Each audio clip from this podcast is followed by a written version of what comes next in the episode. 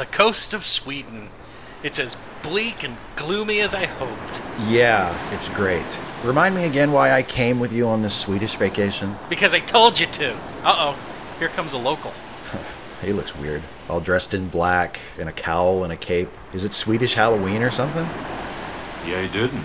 Yeah, hi. Uh, Look, we're on vacation. Jag har redan länge gått till din sida. He's gesturing for me to go over to that chessboard over there. Hey, uh, Swedish Dracula, I don't feel like playing chess. Men jag lämnar inga uppsåt. Looks like he won't take no for an answer. Then you play him. I don't know how to play chess. 3D chess I can play because, you know. Yeah, yeah, I know. Star Trek, I know. Ganska skicklig schackspelare. Just go play with the beach weirdo. But what if I lose? Big whoop, just play his little game. What's the worst that could happen? Villkoret är att jag får leva så länge jag står dig emot. Spelar jag dig matt, förger du mig. Hello, everyone, and welcome to Late Seating. I am Jason Harding, And I'm Steve Shives. and on this show, we take a classic movie and see if it lives up to its reputation, whether that reputation is good or bad. And this time around, the movie has a one of the greatest movies ever made reputation, huh, Steve? Oh, man! Yes. Oh, okay, thank God you added the yes. I wasn't sure what was happening. I thought I just you hurt I- yourself. I, well, I, I've noticed that you know usually when you throw it to me at the beginning and you're like, right, Steve, my my reactions are always kind of the same. So I wanted to you know throw a little extra energy in this. you time. wanted to force it. yeah, because that always works, right? You wanted to force enthusiasm for, for this Exactly, being every- one of the greatest movies. Everybody loves forced enthusiasm. What a great way to start this review with a completely false note of enthusiasm. I watched this movie and I don't think I could muster a "oh yeah" like you did. Couldn't you? Couldn't you? Uh, Macho Man Randy Savage at something? Oh yeah! Ooh, Seventh Seal, yeah, dark Swedish cinema. You just said the title. Whoops. Ingmar you have to s- Bergman, yeah.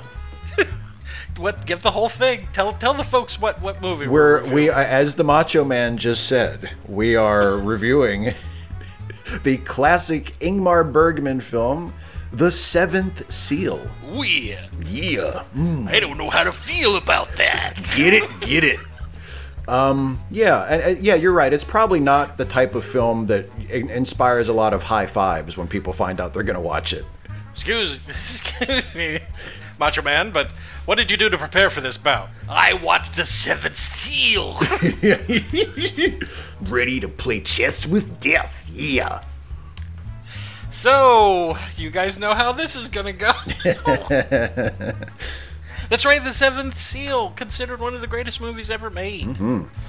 And um, it was like required watching when you went to college because we really wanted to hurt kids. We really wanted them to say, "Oh, you're happy? Here, watch this. Watch this will give you a lot to think about, or you'll just be confused or whatever." Impressionable young minds. Personally, I think if you wanted to confuse people with an Ingmar Bergman film, you would give them like I don't know, like Cry of the Wolf, or um, what was the other one? What's another really dour one? Oh God. Well, I mean Bergman. Um, I mean, like Well, I mean, he didn't make uh, too many summer romps, did he? Like Wild Stra- He made Wild Strawberries, comedies. yeah. Wild Strawberries. He made a few comedies in the 19, 1970s, 1960s. So I mean, he wasn't all doom and gloom. no, he wasn't. He was a multifaceted filmmaker. And if anything, I think this movie is a little life affirming. How about that? There you go. Because I would argue we have it worse than the people in this movie. At the moment, I think you can make a compelling case. At least there was no one running around telling people that the that the plague was a hoax.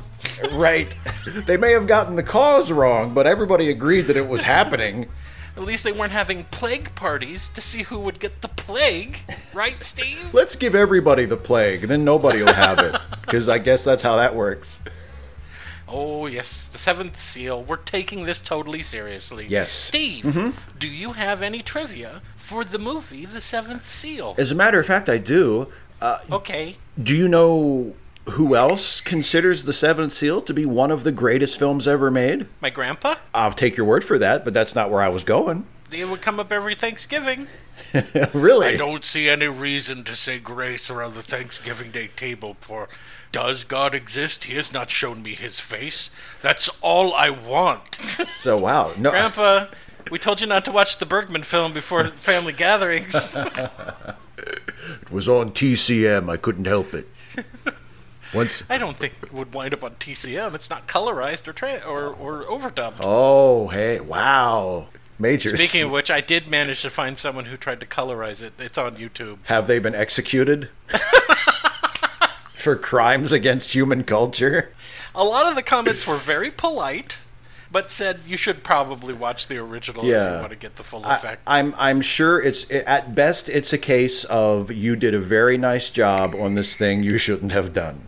Right. You know. Exactly. Um, anyway, so no, uh, the Vatican. oh, well, I can see why. The Vatican considers this actually in 1995 to celebrate the uh, the centennial of movies. Uh, The Vatican released its list because I don't know who asked, but the Vatican released its list of the greatest films ever made, and it, it came out with a list of 45 movies direct, uh, Yeah. di- divided into three different categories, and the categories were religion, values, and art. And Yeah. The Seventh Seal is one of the films chosen for the I remember. values category. It's right between Porky's 2 and Benji. Exactly. Uh, it's a very surprising list considering, you know, the Vatican. You know we're going to have to do Porky's sooner or later. Uh, Yeah. Because we keep using it as a goddamn joke. I mean, I think it fits our criteria. Um, I think whatever, so, too. Whatever you think of it, um, and actually, if you, if you look at the if you look at the overall list that the Vatican released, it's actually a really good list. Um, yeah, yeah. Oh, Really? I mean, you wouldn't, you might not depend. I guess de- depending on your opinion of the Catholic Church, uh, you might be surprised. But yeah, the Seventh Seal is in the values category alongside other such films as Bicycle Thieves and Right. Kieslowski's uh, Decalogue, On the Waterfront.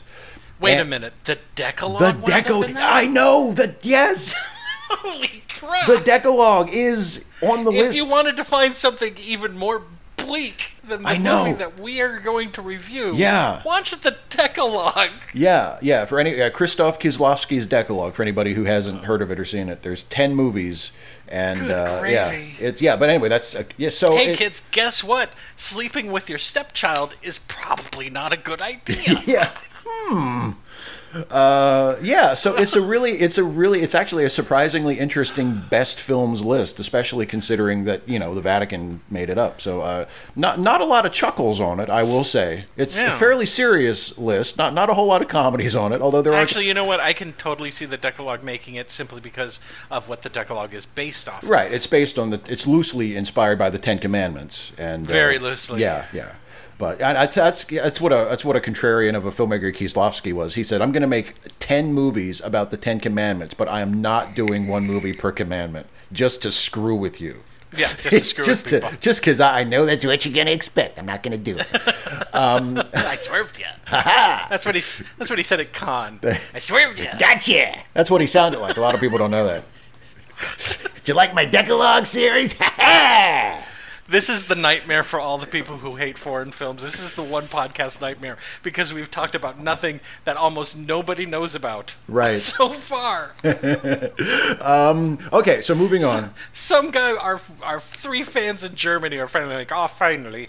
yes, They're talking Subject our matter that I language. understand.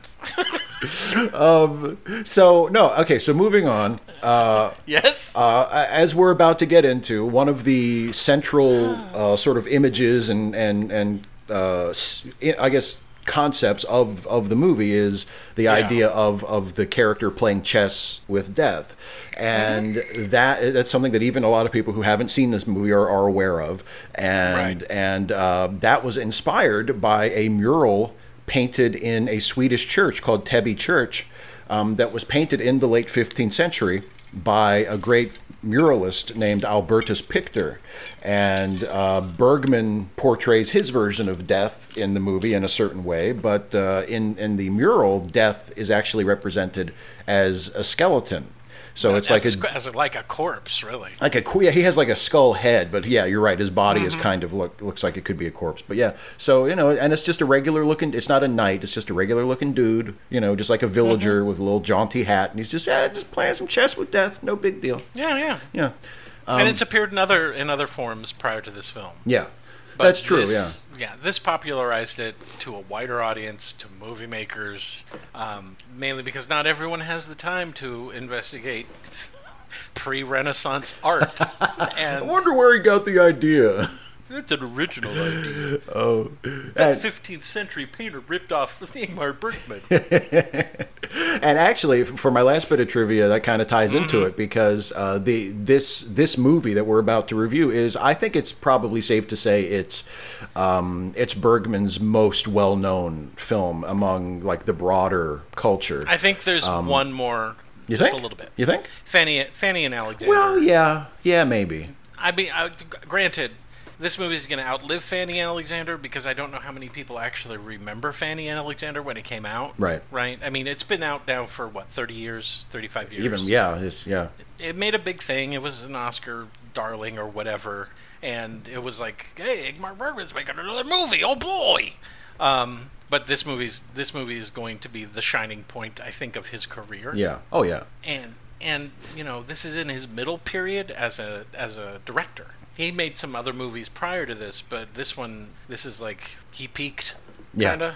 I like his other movies, don't get me wrong, but this one is the most accessible, I think. Yeah. After this point, he goes a little bit more esoteric and the way he tends to show things and then he gets uh, out of that that period of his his movie making. Like I said, he made he had a long career. He made comedies, he made lots of stuff. So, um, but yeah, this is the big this is Yeah. the big spike. Well, and this was his sort of like uh, this is his equivalent of Seven Samurai. This was like his big like international breakthrough, where like people in That's true. especially That's people true. in this country were like, oh, you know, I'm paying attention to this guy now.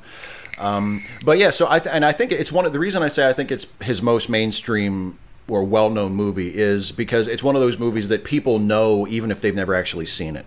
And because I mean, the, like the the iconography of playing chess with death, and also just the the the design of the death character is something that you see Oh, yeah. you see referenced over and over again. I mean, the one the, the examples that I've chosen to mention are Death from Bill and Ted, uh, I Especially mean, Death from Bill Like and that's Ted. that's like a direct spoof of Also, of Seven did Seal. Has anybody ever seen a movie called The Last Action Hero? Oh yeah, yeah, absolutely. That's Who's another one. playing Death in The Last Action Hero, Steve? Oh fuck! Who is playing Death in the Last Action Hero? Max Max von von Sydow. Sydow. Yes, Max von Sydow. so he switched. He switched sides.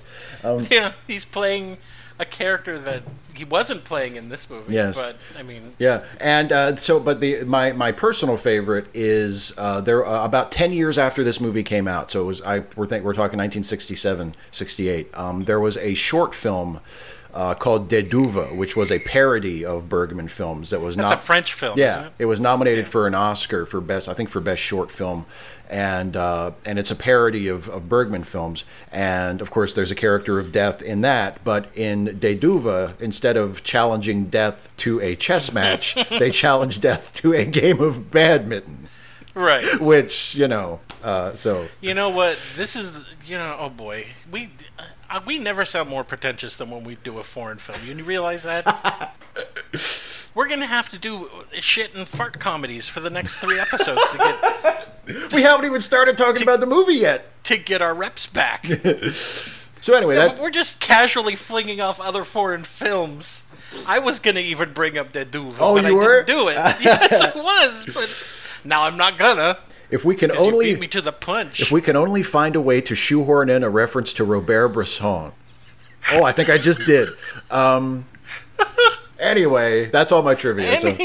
Anyway, um, oops, I slipped in the diarrhea. Now we're back. Good.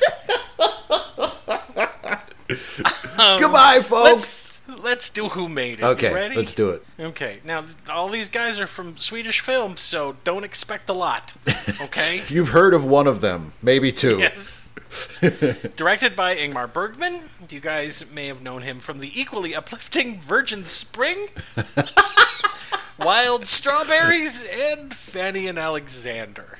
Uh, produced by Allan Ekelund, who uh, basically produced almost, well, a lot of Bergman's films from this point forward. Screenplay by Ingmar Bergman. And here's a little fun thought. This movie, and I'm, I'm not going to save it for my end thing, this movie is literally the struggles that he was having with faith mm-hmm. and death and all that stuff. And he just said, "Fuck it, I'll, I'll take all of these aspects that I'm struggling with, I'll make characters out of them, and I'll make it into a movie." But it's actually based on Trämålning, which is uh, a play that he wrote that was a comedy. Um, so, I mean, it's it's. I, I kind of want, always wondered if he had not modified it and kept it a comedy, if it would have hit so hard Yeah. when it came out. I don't I don't know. I've never seen it. I, I would love to see a production of it translated so I know what the hell they're saying, but you know, whatever. Starring Gunnar uh, Bjornstrand as Jans, the squire, and you'll know him from other Bergman films. Bengt Ekerot as Death. Nothing. I mean, he made a few films. He made like five other Swedish films. Yeah. So when I say nothing, it means they made a scattering of other other Swedish films. Nils Pope as Joff, Max von Sydow as Antonius Block, the Knight, and do I? He's the one you've heard of. He's the one that's everybody's sad grandpa. Yeah. If you need a sad grandpa, you, you get him. If you need scary grandpa, you get him. That's true. He just needs to make a slight adjustment. Not much of one at all, actually. or if you need someone to play the one of the most iconic villains of ever, Ming the Merciless, you get him. Hey, hey. Actually, the best Ming the Merciless. um, and you get to see him here, and he's all noodly. It's like he's just out of college. I know, little baby Max von Sydow. With blonde hair so blonde it's nearly white. um, Bibi Andersson as Mia, uh, Yoff's wife, Bergman films. Inga Landgré as Karen, who plays Block's wife. D- Blink and you'll miss her. She's Yeah, barely in it. She yeah. reads the Bible at us. Uh, Aka Aka Friedel as the blacksmith Plog, and he has the best name in the entire movie.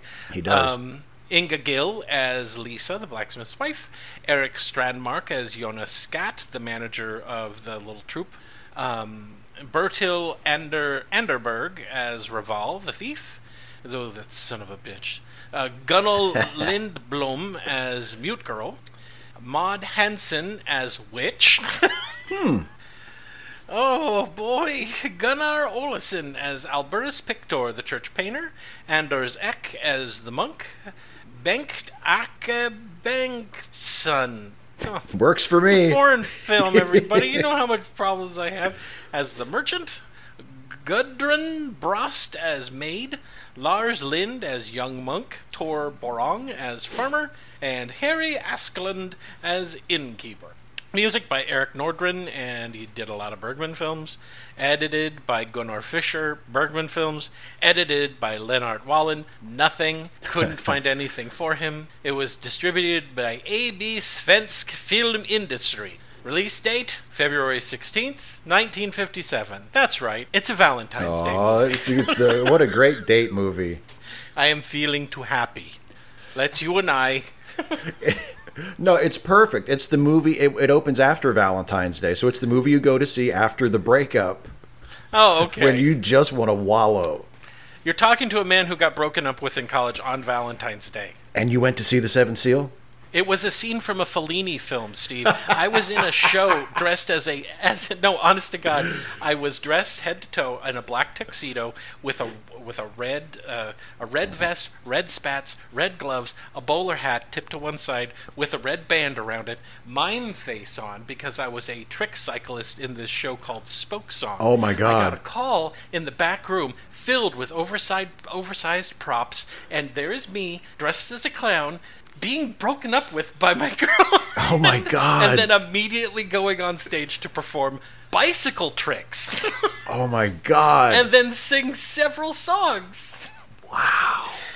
I now here's the thing. I can laugh about it now because I'm decrepit and old, and I can see the humor in it. But at the time, Uh-huh. no, no, I had been turned into Pagliacci two seconds before I got to go out on stage. Oh my God! That's the So your little Valentine's Day joke hit home, buddy boy. that's the worst and best story I've ever heard. Anyway, where was I Yes. before I got so rudely interrupted? Running time, 96 minutes. 96 minutes. A movie this impactful is only 96 minutes Right. long. So what's your excuse, people who make four-hour movies? Budget $150,000, I guess. I didn't bother to adjust for inflation because that the first number is an adjustment from whatever pretend money they use in Sweden. I don't what do they use? I don't know. Klingendorf. It's That's- whatever it is. It has a lot of consonants in it. I'm gonna bet. If it's Swedish, it's either overly long or abruptly short like they're cavemen. right? And it ha- and it ends in like an N and a D and an L, and you're They like, what? in- what is what? In the cast list, we have a person named Gunnar Bjornstrand and another person named Ek. Eck. okay. So I don't know what the if hey if anybody in the comment section wants to tell us what Swedish money is great. I don't. They're all in euros now anyway. It doesn't matter. Yeah, exactly. And that's it. We're done. We're done, Steve. So do you want to go into the gloomy black and white world of the Seventh Seal with, with Yes, me? let's travel Maybe maybe we'll get the plague. travel back to the halcyon days of Sweden during the time of the Black Death. Okay, yay! Here we go. Yeah, and let's go into the world of the Seventh Seal, Steve. Take it away. Oh boy, I hope you like uh, ominous, depressing Bible quotes. I do. You do? sure. Okay. well, because we open with uh, a, a quotation uh, from the Bible, from a passage from the book of Revelation, actually. Like all movies should. Uh, yeah, like all movies should, especially movies Muppet that movie should have this quote before it. movies like like you know lighthearted comedies about kids at summer camp. And when the lamb had opened the seventh seal, it's Hello, actually they cut off his foreskin and threw it at the feet of the rabbi. Dun dun dun dun dun dun dun dun dun dun dun dun. it's. Uh, welcome to Wait the a Muppet. Show. What was that? It's uh, no, it's it's a quote from from the Book of Revelation about how after after the seventh seal had been opened, there was a silence in heaven, and that'll For be 30 minutes. Yeah, so that'll be important. Some one of the angels was timing it on his I Rolex. know, like, and that's thirty. Okay, everybody, Time to kill everyone. because in heaven they keep time the same way we do. Yeah, heaven has a has a stage manager. and cue death. death. All right, everybody, we're going live in ten. Get them up, get them moving. Come on, the Um, quicker you get out there, the quicker we can release these hornets with human faces. Start pouring out the bowls. Go one, two. and no, no, God's asleep. We're losing the audience. I need angels on trumpets. Three, two, one. Uh, no, so that's what, and uh, so we we get the Bible quote, and uh, we meet our our main character, who is a knight named Antonius Block, who is on his way home from the Crusades. No, he's not. He's just laying there on the beach. Yeah, he's laying on the beach along with his squire. It's called a Swedish suntan, yeah. where you wear all of your armor. It's cloudy and nearly sunsetting, and you're not. That's yeah. It's the the the least depressing beach in all of Sweden. It's less of a beach and more more or less a bunch of rocks. It reminded me actually. It reminded me of one of my one of the biggest unintentional laughs, I- or maybe it's an intentional laugh. I don't know. From uh, Herzog's Nosferatu, where um, uh, the wife says, uh, I-, "I miss the beach. Let's go to the beach." And then it cuts to it cuts. It cuts to Lucy and Jonathan on the most depressing fucking beach you have ever seen. This just dreary, windswept beach, no mm-hmm. sun. It's clouds. There's and no way we're. You just had to reference a fucking Herzog. And they're now. standing there dressed in black, and it's like, oh my god, this is so perfect. I, I see what you miss about it. yeah, like well, yeah, of course. I'm glad we came to the beach. So yeah, it's not. It's kind of like that beach as we find Yeah, uh. Sir Sir Antonius and his and his squire. And yeah, they're they're laying there on the in the sand, just kind of you know Kicking it. kicking it. Um, and the knight gets up, goes out, Yeah, sets up his chessboard yeah, yeah. because I guess he likes him playing some chess. Yeah, he just you know passes the time. goes out, splish splashes in the water, and then before you know it, well, bam! What's up? I'm Death. They get a little visitor. How you doing? Hey, I'm Death. How are you? Hi. Here's my card. Not that you need it. I am obviously Death. There's a great line in here where it's I think it's actually Death's second or third line when when Block says, uh, "Just give me a moment," and Death says, "They all say that." That's what they all say. Yes, I love that. That's what they all say. He's like, no, come on, dude. You gotta go. Mm-hmm. But Block is kind of like, "Hey, you know what? You like playing chess, right?" And, and Death is like, "Do I like playing chess? Of course, yeah. I'm the best there is." I'm Death, man. I He's like, invented well, how about chess. You play death with me, and um, you kind of hold off on the whole taking me away thing. And if I win, you just leave me the fuck alone. How about that? And death is like, sure, Yeah. yeah, that'll work. Yeah, De- Death agrees basically not to take him as long as the game is going on. Yeah. That's right. Yeah. And uh, you know, it doesn't. I've killed everything. You know that, right? I'm present at every death. Not just you humans, but everything. I'm there. Everything that dies, that's me. Mm-hmm. There's been billions of death before uh, of dead before you. I'm sure you'll be able to beat me. Let's yeah, fine. His squire gets up right at Yeah. some point. He doesn't see anybody, right? Right, exactly. Because he because he's an atheist. and um, then we cut to them uh, trotting somewhere back home, I guess, Yeah, yeah, they're on horseback, trotting away. because he's been spending ten luxuriant years in the Crusades. Mm, boy. It was a PTSD party where he either came back crazy or disillusioned, but one thing for sure, not sane was one of the things that happened. You didn't come back the same as when you left. Let's just put it that way. And, and the squire. Uh-huh. And neither did your country. Oh, oh, um, the squire's singing a song, and at first he's singing a song about lying between a strumpet's legs, and the mm-hmm. knight doesn't seem to be paying attention. So he's like, "All right, let me try this," and he starts mm-hmm. singing a song about God and how God is far away, but the devil is is right next to you, and Yeah. and then the knight's like, "Huh." And then we see a dude with a dog, and he's like, "I'm gonna get, I'm gonna get some directions from this dude with the dog." And he walks up to the dude with the dog, and he turns out to be a guy who's dead with no eyes. Yay! That's that's gross. That's a- I didn't expect a jump scare this early No, it's the like movie. we're what five minutes in. Mm-hmm. Surprise, Because dead of- guy. Because because Sweden has has the plague Yes. and it's killing everybody. So this this this poor crusader has come back for for the plague. Yeah. Yay! Thank thanks, baby Jesus. Awesome. Thank you. So- it's great. so I he's just killed. I don't know things. how many Muslims in your name, but now I get Yeah. or Persians. I don't know why we have plague because I did this great whatever. Fine, whatever. And now we jump cut. Where we jump cut? To? Uh, we we this is this where we meet the actors? Yep. Yeah, we meet there's a, a troupe of actors and they're kind of camping in the woods. Um, and Mm-hmm. there's and one of them.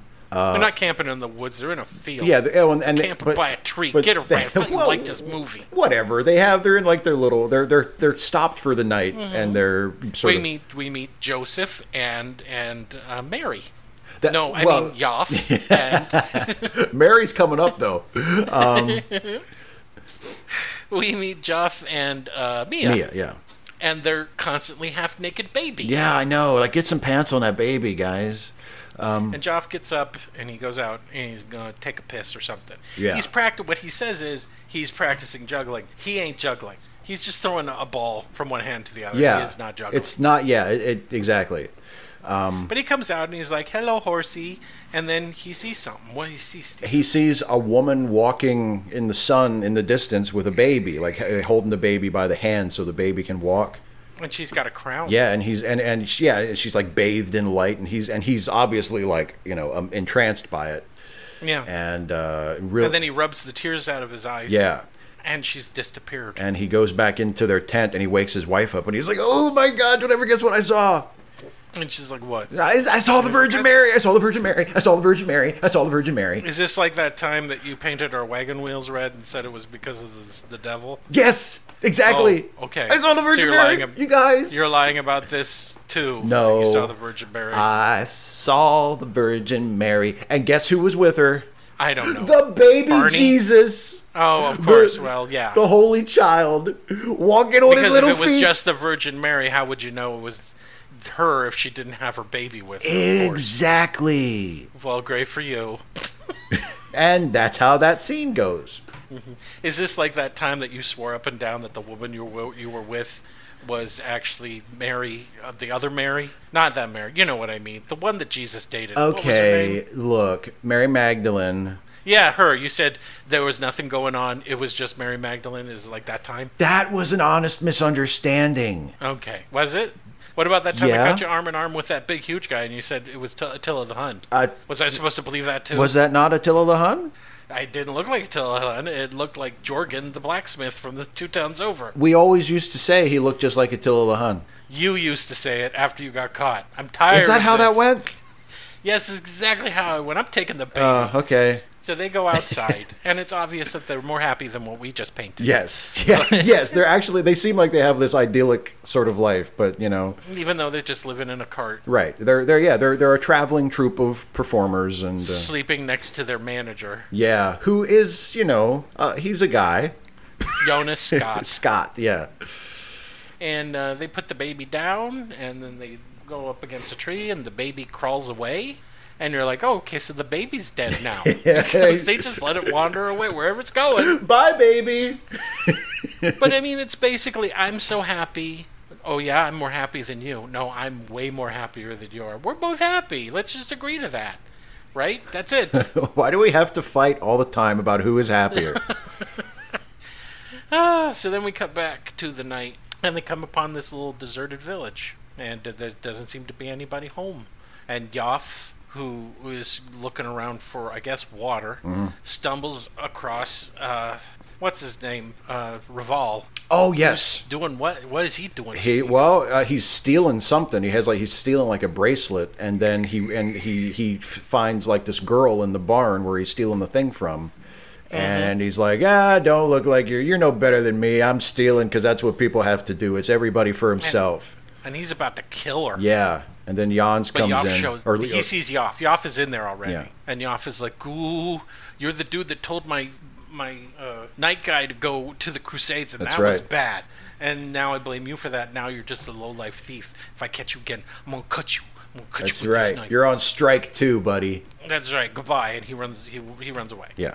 And you're like, yay! But then, but then it's not Yoff. What's his Jans. name? Jans. Giannis, Jans. Yeah. Or Jay. Yeah. They say Jay a lot.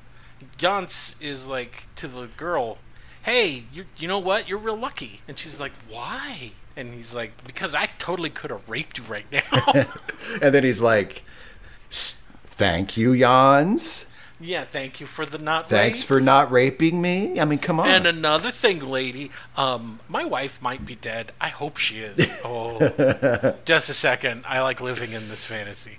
Anyway, I, I'm going to take you. You're you're mine now. You're my You come with housekeeper, okay? Okay, cool. It's agreed. You can be my housekeeper. So come on.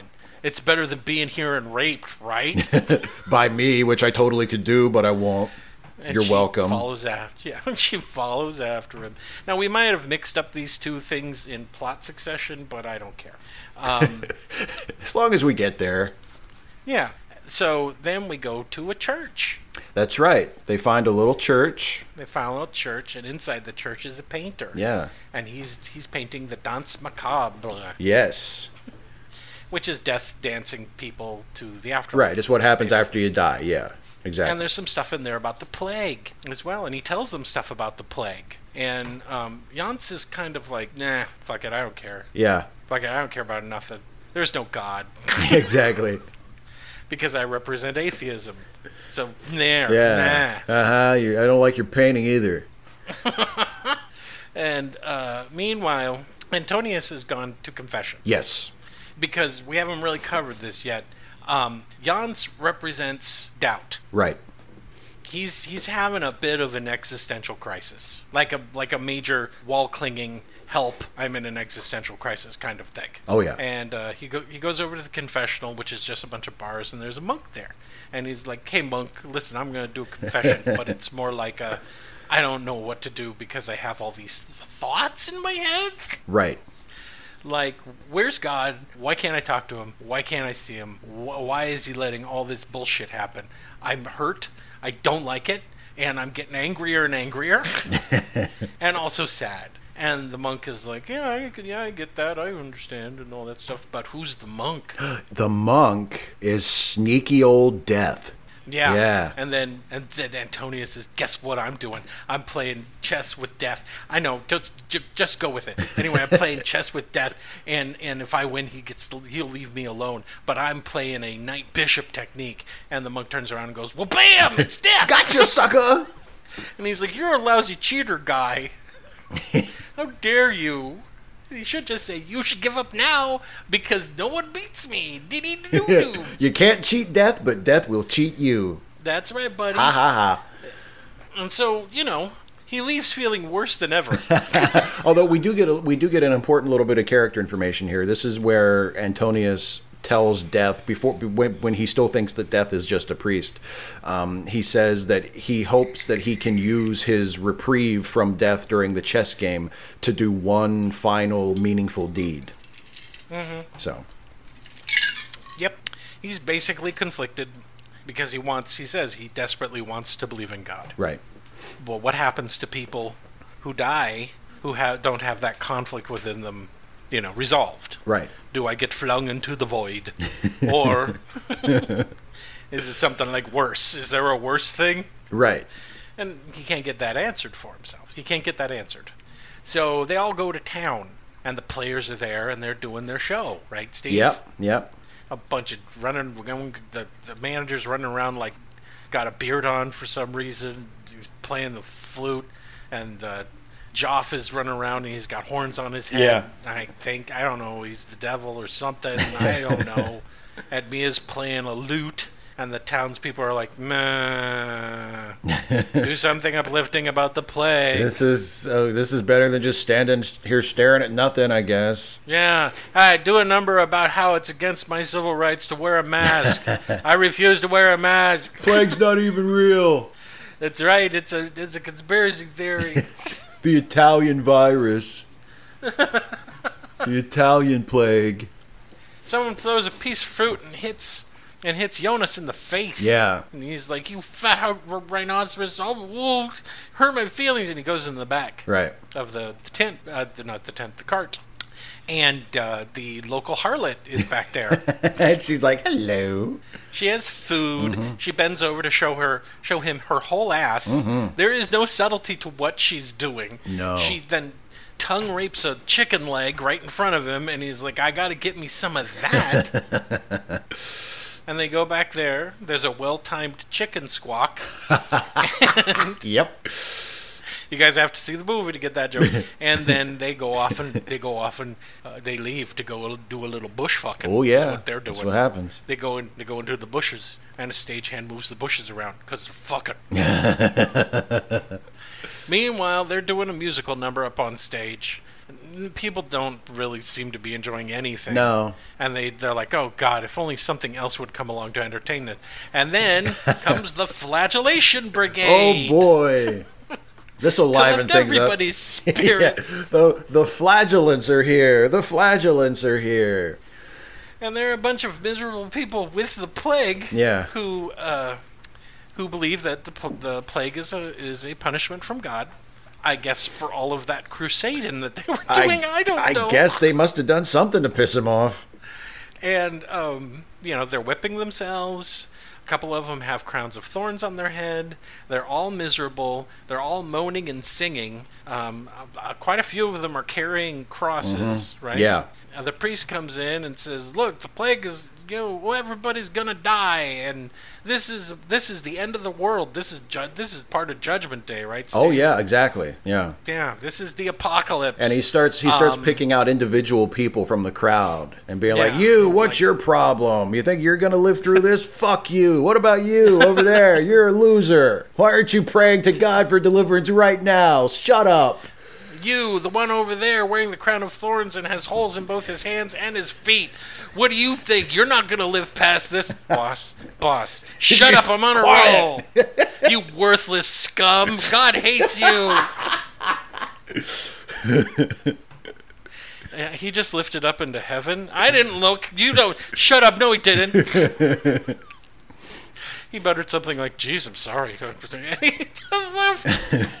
and then they they leave town and they go into a field and they disappear.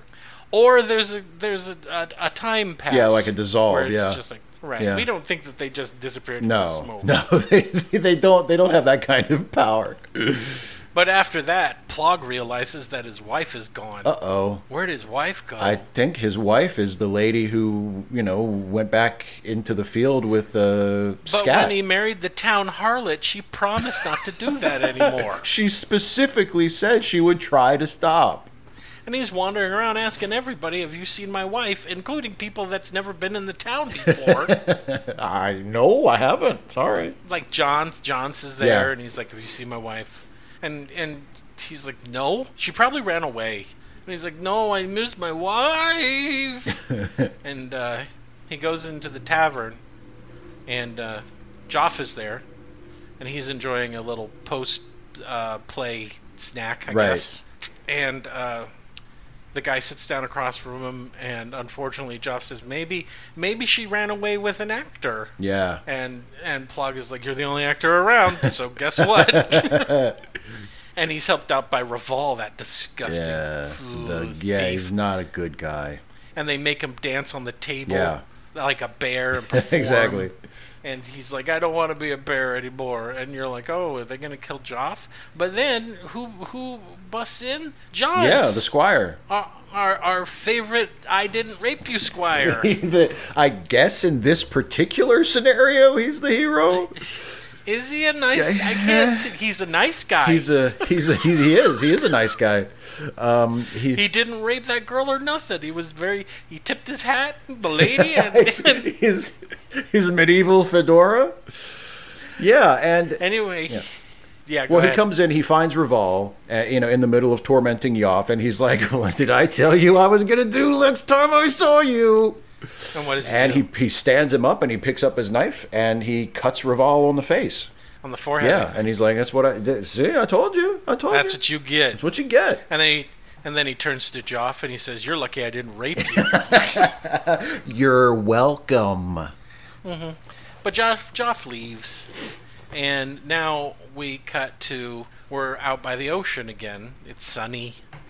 Um, the the player's cart is there. Yeah. and it's just Mia and the Bobby. Mm-hmm. And um, a little distance away is Antonius, Yeah. and he's setting up his chessboard. Yeah. Right, he's getting ready to play some more chess with Death, and uh, he starts a chit chatting with uh, Mia. Right, Yeah, he's asking her about the baby and you know how old he Yeah. is and all. You know, yeah. and she's like, "I picked some wild strawberries. Would you like some wild strawberries?" And he's like, "No, that's okay. So you can have some strawberries and here and and have some milk." And and Jans is there, and Jans Jans is there with the lady, and he's like, "Ah, give break me off of some of that strawberries." and uh, and then uh, Yoff, Yoff shows comes up. back. Yeah. And he's all beat up, and she's like, "Oh, you're drunk and all this other stuff." Oh, and Yoff stole. Okay, so there's a bracelet thing going on that we forgot to mention.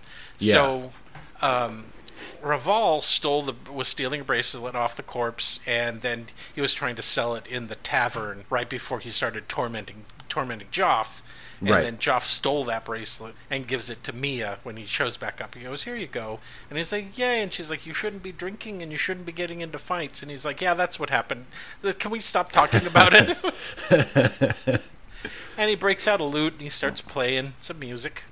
And all of a sudden, something happens with Antonius, and that's he his mood lifts yeah. and he seems happy, like a weight has been lifted off him, and he's thoroughly enjoying himself in this kind of idyllic setting of just being a person Yeah. with other people, enjoying simple things like fresh strawberries and milk. And um, it's a light little spot in the middle of the movie Yeah.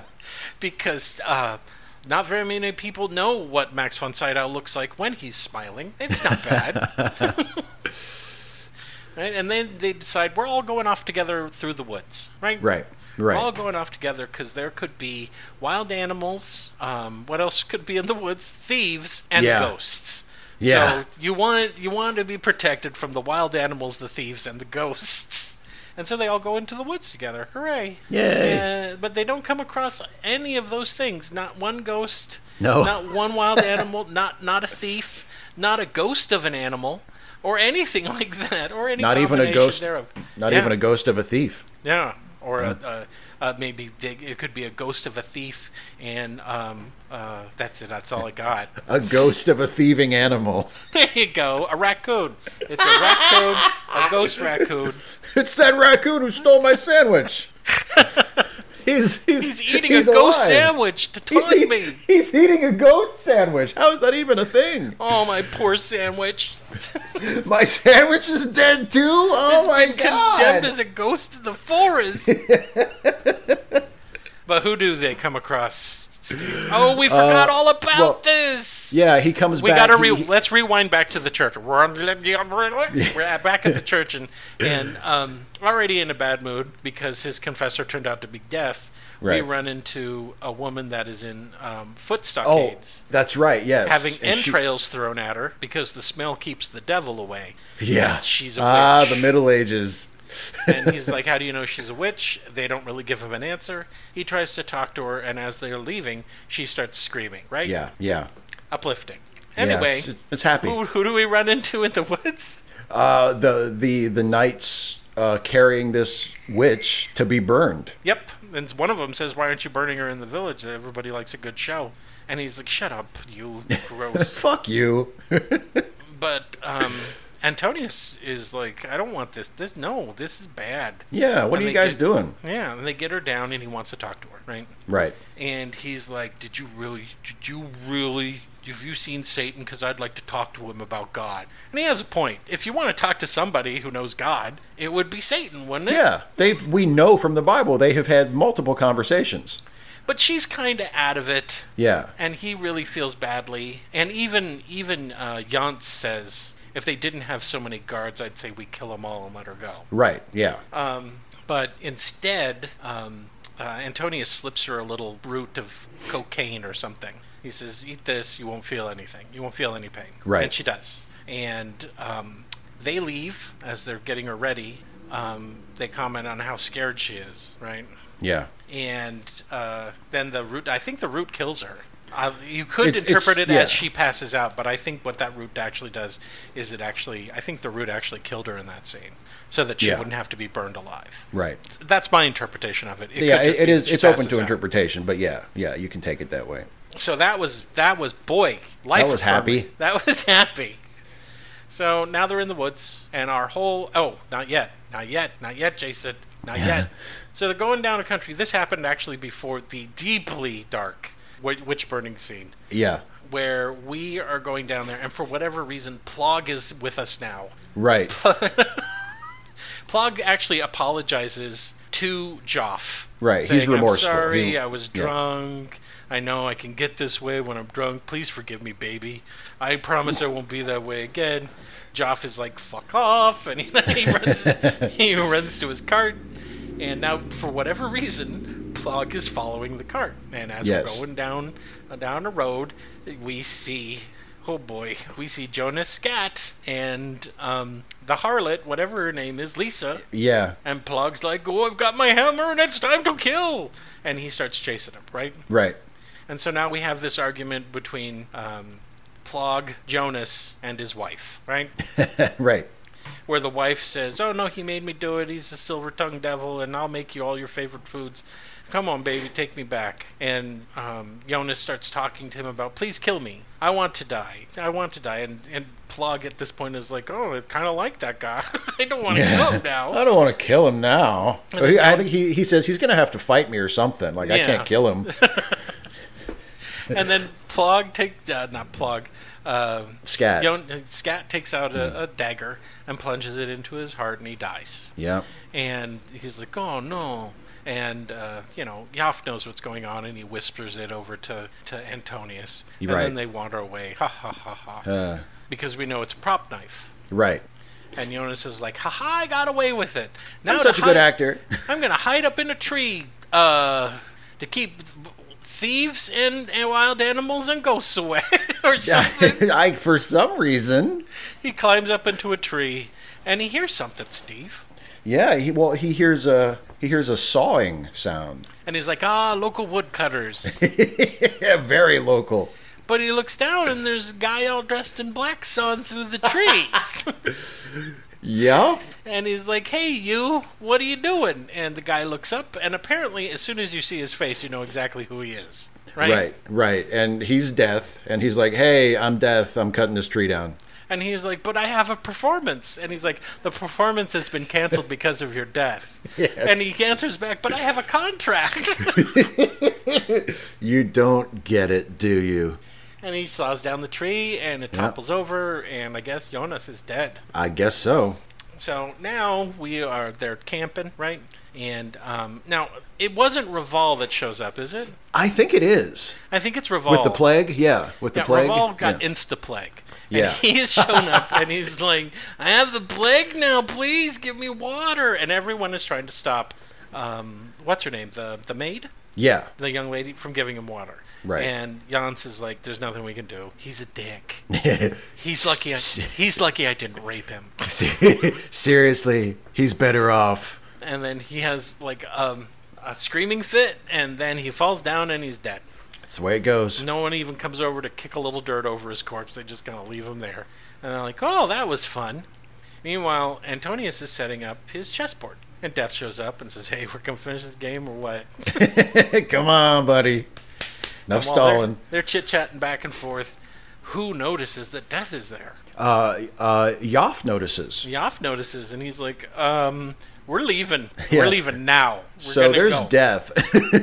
We gotta go. see, Death is there. I don't see him. He, I swear to God, this isn't like last time. He's right there. We're leaving. Come on. And they get in the cart and they take off. Yep. As they're trying to. T- now, here's the thing. The way it's interpreted is that as these guys are trying to get their stuff together to leave, Antonius notices that they're trying to leave, and he intentionally tries to thwart the game to give Right. them more time. Right, he knocks over the chess pieces. Because I guess now death is killing everybody. Yeah, yeah. that's traveling with him. Everyone gets to die. But um, he sets the pieces back up, and guess what? Um, Antonius is in check. yep. Nothing you can do. No, he death says uh, the next time we meet, I will take you and all of your companions. That's right.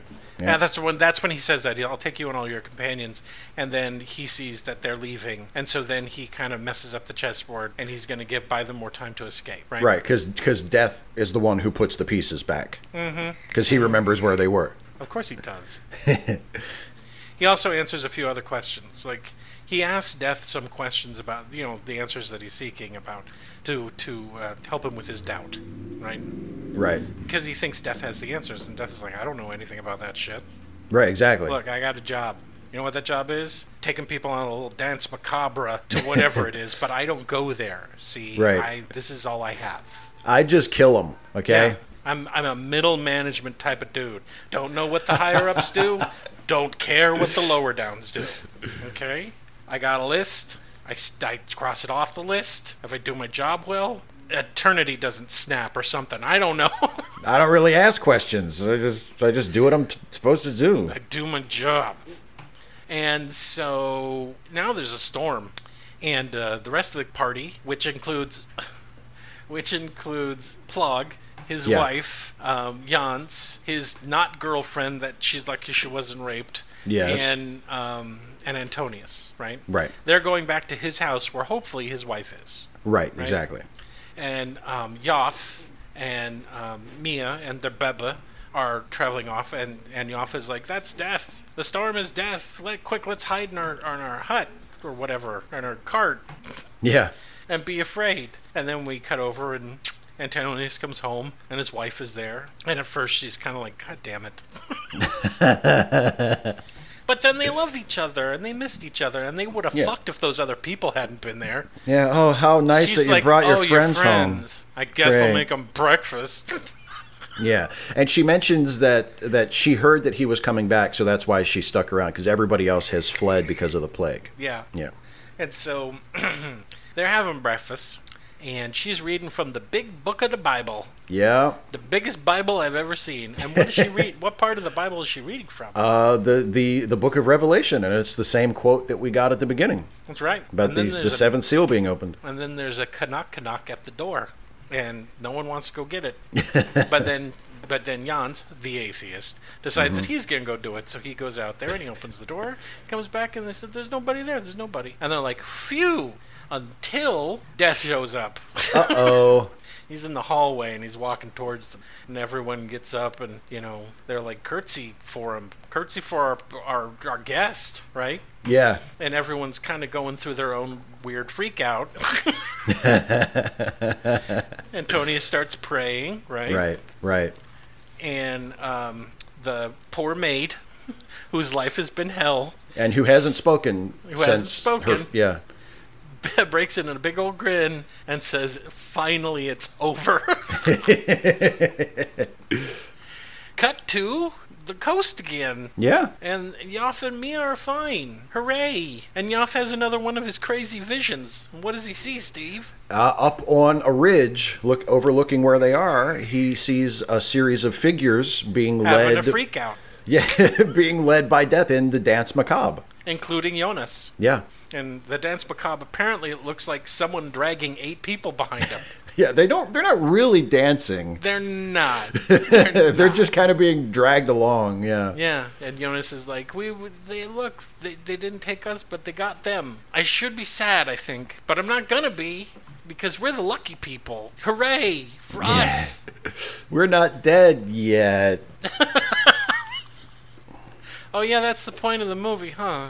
Oh, well, keep smiling, keep smiling, yay! The end. That's it. Yoda, there's a one the final line where Mia says, "Oh, you and your visions." After he like d- he describes the seeing the dance macabre, and she's like, "You and your visions." a sitcom ending to this movie. Freeze frame on them laughing. Yeah. Yeah. Oh, you and your visions. Da na na na na da da da da da. Puts her arms on her hips like, Bank "Oh, rocked you." his death. Da da da da. you know, death is like Yes. stirring a pot, and then it kind of bubbles, and he looks at the camera and goes, "Hmm." it becomes too many cooks, but instead of It- the serial killer guy, it's it's death. It's death. The seventh It's seal. That's perfect. Ah, so Steve. Mm-hmm. How do you feel about this life-affirming um, movie about doubt and faith and nothingness? This life affirming movie. extended existential crisis, The Seventh Seal. Um, It's good. I think. I mean, like, uh, I, given one of our most our most popular, like, or most frequently referenced running gags about how I love all the dark shit. Like, yeah, How could. I not love this movie? exactly. Yeah, it's. Your only complaint is why couldn't the baby die? Yeah, come on. Everybody Um, else. But uh, yeah, I mean, you mentioned something. I can't remember if you mentioned this after we started recording the show or if you mentioned it in our pre-show talk. But there is something, even though it's it's it's extremely bleak, but it's also weirdly life-affirming in its own way. Um, I and I'll get to that. But first, I I really admire. Uh, the way the movie blends naturalism with elements of fantasy. Um, that's something I really noticed watching it because because the naturalism reinforces the fantasy and the fantasy reinforces the naturalism. Like if you if you take out the fantasy element, if you make this just the story of a knight and his squire coming home from the crusades and meeting people on the way and the knight having a, a crisis of faith and then you know bonding with the family of actors and mm-hmm. there's the plague sort of hanging over everybody's heads. Like that that's still a good movie. There's still compelling stuff in there. But adding the fantasy element of Antonius playing chess with a personification of death um, really allows Bergman to focus on what this movie is about. And uh, because Antonius is able to literally confront death, which is something you couldn't do in real life, but you can do in this movie. Right. Um, and that's something that fantasy storytelling can do. It, it can focus, it can clarify. You know, it can it can really really draw your eye to the point that it's trying to make in a way that you can't do as directly usually with a more naturalistic or more realistic story. Um, and the naturalism also works to underline the power of the fantasy because everything is so understated. I mean, other than the conceit that death is a person, uh, the film is pretty low key and realistic. And I don't mean like it's not realistic in the sense of being historically accurate because it's not, um, not really. Not really. But but in the sense of like the movie has a very matter of fact. The setting is allegorical. It's Yeah, not it- supposed to be historical. Right. It's not meant to. Yeah, exactly. It's almost like a fable. Um, Yeah. But it has, but it's it has a very here here comes a big a big uh, snooty film critic word for you. It has a very realistic mise en scène. Uh, it's very it's very matter of fact. You know the the, the it's very um, the there are some amazing amazing shots in this movie, but they're all very unfussy. You know, there's not a lot of like you don't see a lot of like string pulling or like you know a really like tortured camera angles or you know It's a lot wow like- what an like what an Kurosawa. yeah, it's exactly. It's very like boom. Here you go. Mm-hmm. You know, very and very and even the, the the the introduction of death is a great example. It's very understated. He's just there. We just cut to a reverse shot of what uh, Antonius is looking at, and he's just standing there. You know, Mm. no big entrance, no supernatural stuff. He's just there. No And Anton- musical kind of no exactly flurry. nothing, no flourishes or anything. And, and you know, Antonius is like, "Who are you?" And he's like, "I'm death." You know, and that's it. And and that's ki- and it's like he he arrive. Death arrives without fanfare and unexpectedly, as it sometimes does in real life. It's just there, and you're like, "Oh, there's death." That's Um, great. Sweet. What a homecoming. Yeah, um, and and all of the performances I think uh, are have this naturalistic understatement to them. I mean, de- death is not the over the top villain. He's not theatrical, uh, except for the costume. You could argue. Um, He's he soft-spoken. very soft spoken, and and very patient and very calm. Like unflappable because he knows, and as he says during a couple of the scenes, like he doesn't. There's nothing for him to get upset about because he knows in the end he's always going to win. Yeah. He's like, I come for everybody. I take everybody. It doesn't matter. You can delay a little bit with this chess game, but I'm, I'm still going to take you. Like, there's no doubt about that. Um, and and He's one of only three characters that have no doubt. that's right. That's right. Mia, and Death have ways of going about their lives in this world that are uncluttered Right. and focused. They don't question. They're not neurotic. They don't. They yeah, don't doubt. They're Yeah. not, you know, Exactly. they they have clear. I mean, Death has a clear purpose in life, or in whatever it is that he is. right exactly yeah. And and playing opposite of that von sydow finds this perfect note with which to play antonius because for most of the movie except for that scene we mentioned where he's sort of opening up uh, to mia and he had when they're eating the strawberries and drinking the milk and he seems to be having a nice time. Um, other, other than that he comes across as he's very tired he's disillusioned um, kind of dragging but he's a good enough actor to put that across without it feeling like he's just giving a flat performance. And that's No, really imp- and that's really impressive because he, he's playing a, a very down character but he doesn't give a down performance. Um, and and that and that then you know emphasizes those few moments when he does actually come a bit more to life. Right.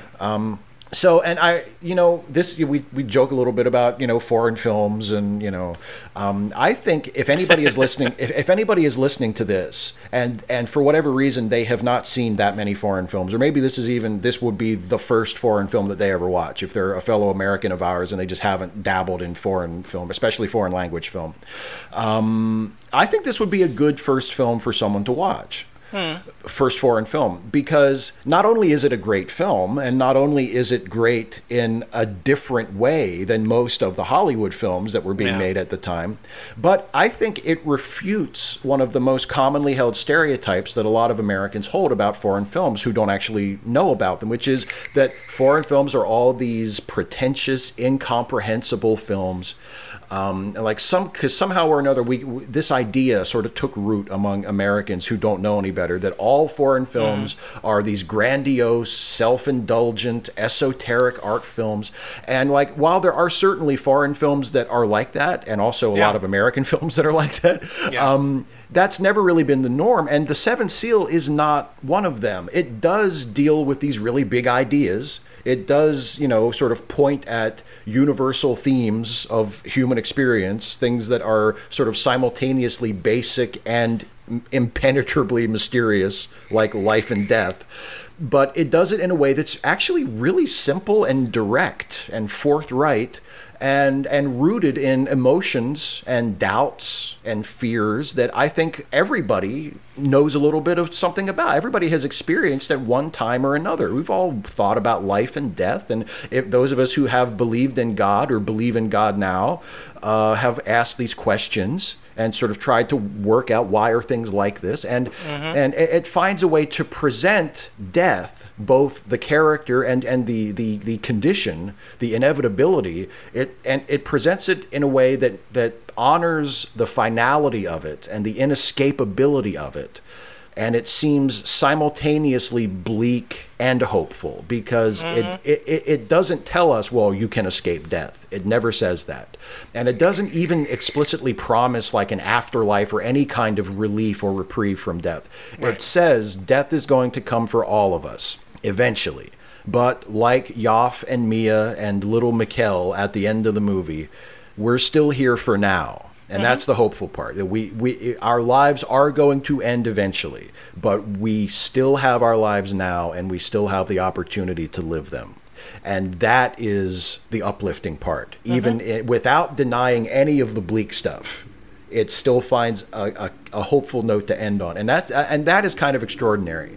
That you you you don't sell somebody like a happy story. You don't say like, well, maybe it won't be so bad. Maybe there'll be angels and clouds and singing. It doesn't say that. Yeah, say they that. don't go to a disco. No, it's not it- like welcome, welcome to the afterlife. No, it doesn't say that. It just says for now you have you still have the chance to get in your cart and ride away and continue your life. And and there's joy and there should be joy in that. And there should be, you know, even Jan says that bastard Jan says at the moment of their death, he says you will you will still have the pride of having been alive. You know, and so the, it finds these notes of, of hope and of and of uplift in that. So yeah, I mean, I it's a great movie. it's a great movie. Yeah, it is. Yeah. Um, you know, saying that the movie is completely about doubt is not really what the movie is completely about. The movie is about death. Yeah. And about how people's approaches to that inevitability vary across a wide spectrum. As I said before, these were issues because I've listened to enough interviews with uh, Ingmar Bergman uh, specifically about this film, is that that was something that he was struggling with. So, like any other artist, he put it down paper and then he that became a play, which was a comedy, and then it became this movie. And it is very much a personal story for Ingmar Bergman, but he decided that he was going to tell it like classic tales from the pre-Renaissance era. The original title of this movie was going to be The Knight and Death. And a lot of stories are like uh, from the, that age are like that as well. The monk and the devil, you know, they would Yeah. that would be the name of the story, but he decided to call it the Seventh Seal. Um, there, the hope comes in this movie in the middle, and you don't know if the characters are aware that this is hope, but the hope comes when Antonius can, for a brief moment, live in the now and not in the what may be. Right. His all of his concerns are about what comes after, what comes after death, what what's going to go on. My faith, I don't know if I believe in God anymore, and what does that mean after I die? Am I going? Is there nothing but an abyss, like Jans, the you know the thing that Jans believes, um, or you know I've done all of these things in the name of God. I suffered all of these trials when I was in the Crusades. All I want, all, all I'm really demanding at this point is that God acknowledge me. Right? Yeah, yeah. That's all he wants. He wants God to acknowledge him. And he, this is throwing him into this world of doubt. He's living in the future. He's living in the what is going to come. And the only time that he gets reprieve from that is when he stops focusing on that and lives in the exact present. Yeah. where he can enjoy what is going on around him, and that's when he's with the players. There's a happy baby. There's someone playing delightful music. It's springtime, right? He's enjoying some some food and and some you know and not cooked food. It is fresh fruit and milk. Mm-hmm. That's it. Yeah. And that lifts his spirits because for a moment he has stopped worrying about everything else. And if there's any message that this movie wants to try to convey is live now. Do this now. Stop worrying about what's next. That's going to happen no matter what ha- no matter what you do. Now is when you should be alive because you'll miss it if you're worrying about the future. Mm-hmm. This movie was pretty gutsy. It didn't really portray the church very well, did it, Steve? Uh, not really. the church is not a place of comfort for the No. knight at any stage. No, not it. at all. And um, there seems to be some distractions. There's a little bit here. Eh, he chose the artists to be the ones that are happy, right? Mm-hmm. Mia and Jof are the ones that are happy. And there is something to be said that they are doing their best to entertain people in the darkest of times, right? Things aren't going good.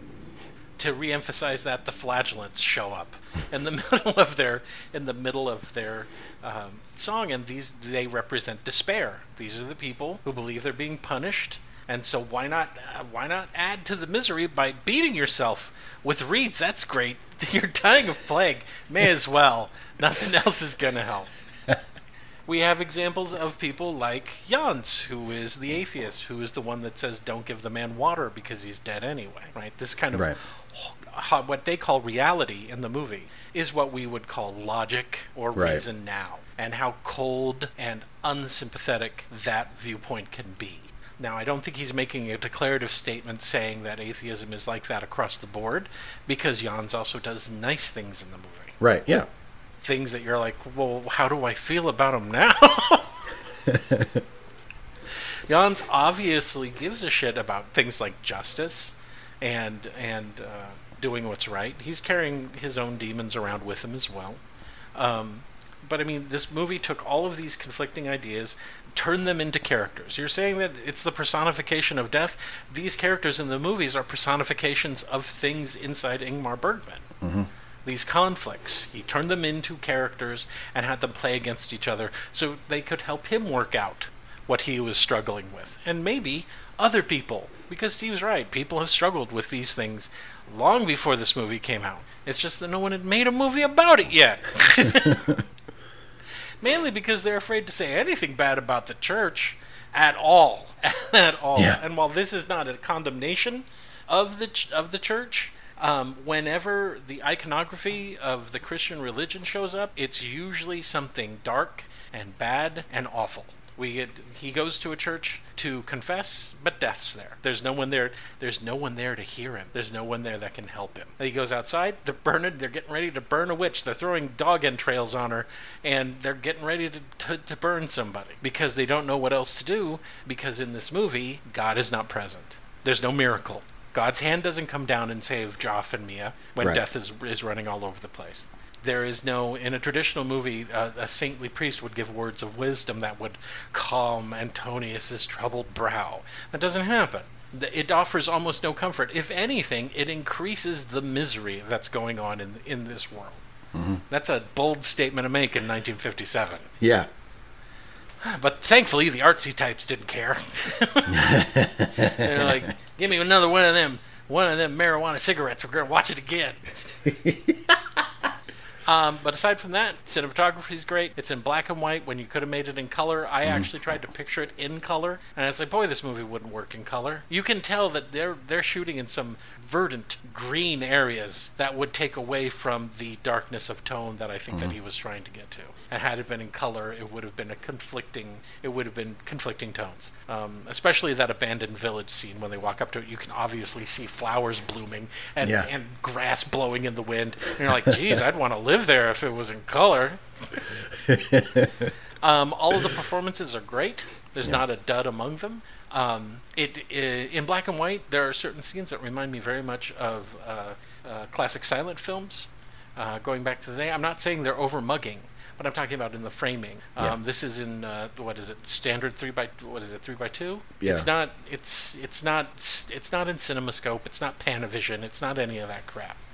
Um, and yeah, it's one of those movies that le- lets you think. It doesn't necessarily give you any solid answers, but it does point to certain things that the that the artist is feeling, and um, that's one of the reasons why I like it because it doesn't say that anybody's inherently wrong, and it doesn't say that anybody's inherently right. Yeah. It it it gives you it gives you the menu and it allows you to sample what you want and take away take away from it what you want. Now some people will say, "Well, it's obvious it's Josh, Jof and Mia because they get away."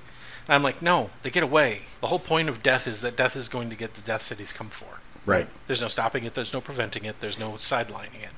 They didn't get picked up because they weren't going to get picked up. Right. you can't Right. you can't bother with it. You can't you can't trick death. So yeah, it's a great movie. I loved it. I haven't seen it in a long time, but boy oh boy. I watched it one time and then I immediately watched it again. And guys, it's free on YouTube, so go for it. Yeah. Go for it before someone wises up.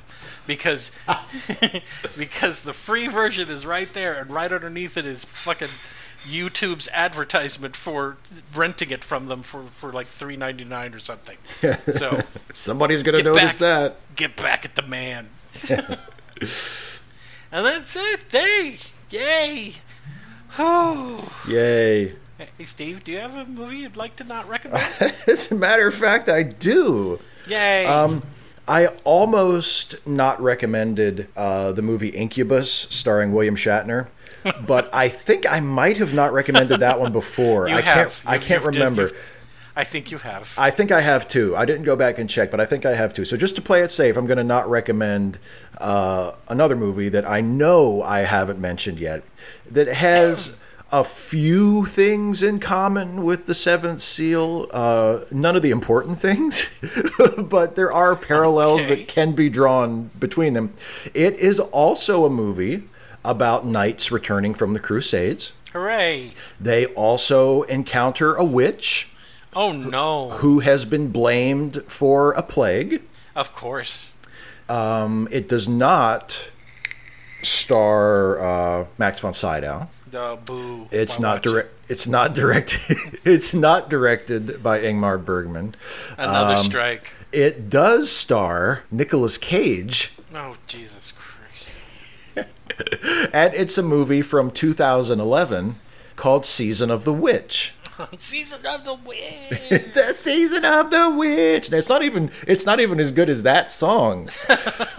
um, but no, and, and and Nicolas Cage and also Ron Perlman play these two knights who are returning home from the Crusades, and uh, they come back. They they come to a village where there's uh, a woman who is uh, been accused of as being a witch and is being blamed for a plague, and uh, they they have to take this this woman who, as it turns out, really is possessed by a demon. Oh, that, no. That really is responsible for the plague. So take Uh-oh. that, take that, medical science. Um, but they don't want to. Their mission isn't to kill her. Their mission is to take her uh, to a church so she can be exorcised of the demon. Oh, good, it gets and- better. And, that will that will cure the plague. That'll fix Um, everything. Yeah, that'll fix everything, just like it would have in real life if they would have just found the woman with the demon back during the Black Death. And So when does Ron Perlman die in the movie? I think they both die. I think Oh, uh. I think both uh, Nicolas Cage and Ron Perlman both die. And uh, oh, also I, I forgot to mention uh, Christopher Lee. Oh. Yeah, I know. Did you make it hurt? Christopher Lee playing a Catholic cardinal who is infected with the plague. Now, Oh, now let me just let me just say, in a better movie, that is the perfect role for old man Christopher Lee. Can you imagine a better use of old man Christopher Lee than playing a Catholic cardinal infected with the plague? But unfortunately, this is not that movie. Um, it's it's a really really the, the best thing I can say about it is that it's the same length as the Seventh Seal. It's only a little bit longer than 90 minutes. So at least it's got that going for it. But other than that, not a good movie at all. Um, so if you if you saw the Seventh Seal and then you you, you type it ah. into Google and you're like, I wonder what other Right. movies are, are about the those knights and the Crusades and the Black Death. Don't don't don't. watch Season of the Witch. It's not good. Okay, now as you guys know, I like to review a, a movie from the same year as the movie that we just reviewed. Uh-huh. And this time, my not recommendation is related to this movie in setting, kind of. Ooh. It's got Vikings. Oh boy. It's got sea serpent. There's a voyage in it. Uh The full title of this movie, made by Roger Corman, is The Saga of the Viking Women and Their Voyage to the Waters of the Great Sea Serpent. That's its full title. what a great title. It got truncated to Viking Women and, uh, and the Sea Serpent or something like that. It Not stars as- nobody and it's garbage. Don't see it. Not as good of a title, but you know, it has a certain appeal. Roger Corman is famous because he got a lot of indu- industry professionals their first job, and they owe him a debt of thanks. And because he's a nice guy, Right. And and so of course they put him in his movies. They talk about him. Only a few of his movies are so bad they're good. This is one of those ones that they're so bad you shouldn't see it. This is one, one of those ones because you're thinking, oh boy, I'm going to see Viking women's fight. You don't. They're, they go on a voyage to save their men, and then they save their men, and the men fight. And yeah, there's a sea serpent. It's nothing good. Don't just don't, don't don't see it. It's bad. Now I know you want to because the full name is the Saga of Viking Women and Their Voyage to the Waters of the Great Sea Serpent. Yeah. But don't see it. That title is making up for something.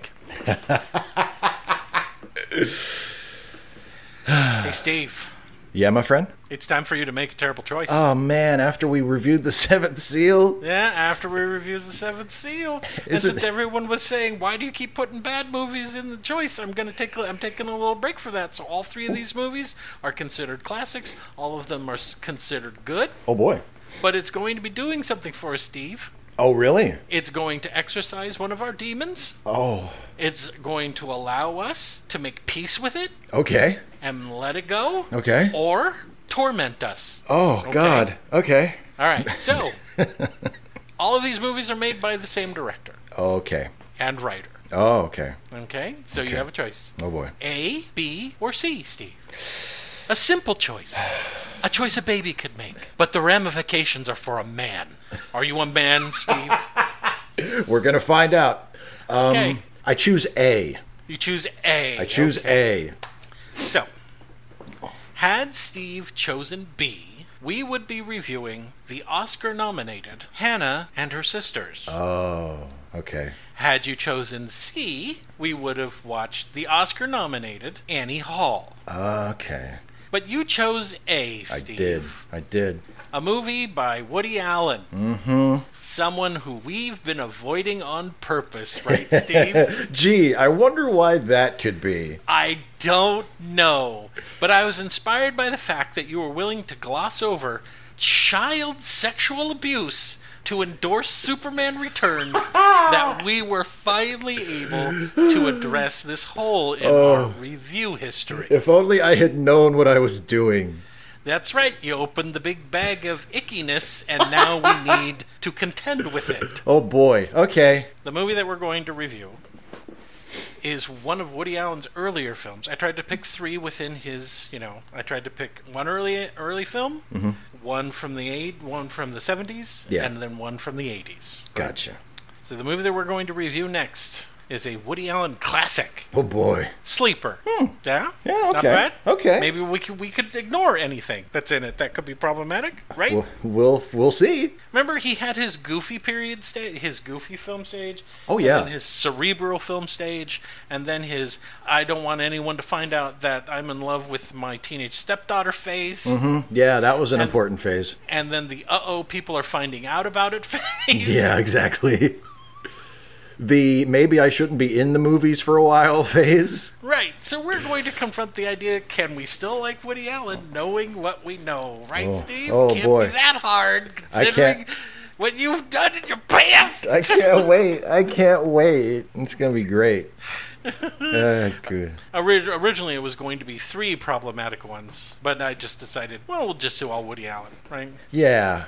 That'll work. Yeah. So, if you guys want to get all the jokes, watch Sleeper before our next review. There you That's go. it. We're done. I feel great. My life is affirmed. I'm not worried about nothing now. Me We're like- either. We're like cinema Vikings. We're going to take Woody Allen. We're going to slay him. We're going to review that movie. We're gonna drag him to the waters of the sea monster. Yeah, like we. Yeah, yeah, yeah, like we did. Yeah. Hey, hey, Sure. Steve. Just Uh-huh. on a off topic. Uh huh. Do you know what Brian, what movie Bryan Singer wants to do next? And they're actually greenlighting it. The last I heard, it was going to be Red Sonja, Nope. but I don't know what's after that. I know, I know There's, he was there- taking there's off a of little, that. there's a little movie that he's been wanting to do for a long time. Now, I, I need to ask you a question. Okay. Knowing what you know about Bryan Singer Oh. and his history about, uh, you know, molesting young boys, Yeah, that. Yeah. What Yeah. would be the last thing a studio would greenlight for him to do a reboot of? Oh, The Lord of the Flies. Oh, that's close. but Pe- I don't think there's not enough preteen boys in it. Oh, oh, wait a minute, wait a minute, wait a minute. Peter Pan. Nope. No? That's only one preteen boy. Oh. We need lots and lots of them. And they're all singing and dancing. What is it? Newsies. Oh my God. Hey, everybody. It's okay to hate Hollywood a lot. Why would A any? lot. Why are they remaking Newsies anyway? Yeah. The only the only way it could get worse is it's star you know if it's starring frickin' uh oh god my brain is gone now which is a good thing that means I can't remember uh, Kevin Spacey Oh God. Newsies starring Kevin Spacey and the first question is I don't remember them being half naked in this dance number from the original Newsies Please don't let this happen. uh, the only thing I can think of is a payoff to keep him quiet before he starts naming other names Yeah, I wasn't the only one at those parties. guess who else was there and here's the pictures Oh, I can't believe this would ever come back to haunt us. Anyway, on that horrible note, thanks for listening in to the show once again. For late seating, this has been Jason Harding, and go see a movie this week. And this has been Steve Shives. And remember what my grandma used to whisper in my ear every night before bed. Love is the blackest of all plagues. If one could die of it, there would be some pleasure in love, but you don't die of it. What are you telling the boy again? Shut up! You're telling him about me being the Black Death. Well, I'm not. I'm telling him the truth! Here, you stay laying in there, little Stevie boy, and I'm going to show you love like you never seen before. Get over here, Margaret, and pop them teeth out. Oh, God! Shut up, Stevie. Crying is part of it. Okay, take, take the pillowcase off your head. now stare. now, stare. Don't blink! We want to etch this directly into your brain. Would you like a ginger snap while you watch? Oh, no, God. Grandma. Please. Grandma, no. Oh. Thank you, my friend, for not using my grandmother's actual name in that little bit. What you discover is just how freaking boring it is as they start talking about their stuff while they're doing it in front of you. like, is that's it? Roy down at the plant's going to be off next week, so I'm thinking about picking up some of his shifts. Was was that it? Are you done? That wasn't it? Okay, never mind. Not quite. Hang on, give me a second. I need to go to the Stuckies next week because we're almost out of margarine. Need to go to the Stuckies. That's exactly. I think exactly. that's appropriately dark enough to end the show, don't you? yeah, uh, absolutely. Goodbye, everybody. Bye, everybody. How in the fuck do we live with ourselves? Um, do we?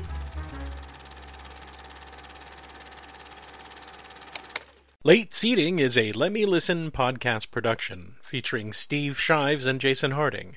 Produced by Jason Harding. Theme music Rollin' at Five, composed and performed by Kevin MacLeod. You can find more Let Me Listen podcast productions at our website at www.letmelistenpodcast.com. You can also find us on Stitcher, iTunes, or just about anywhere you download podcasts. Late Seating is a listener supported podcast. If you would like to support Late Seating or any of the other Let Me Listen productions for as little as $1 a month, please visit our Patreon page at www.patreon.com slash letmelisten. And thanks for listening.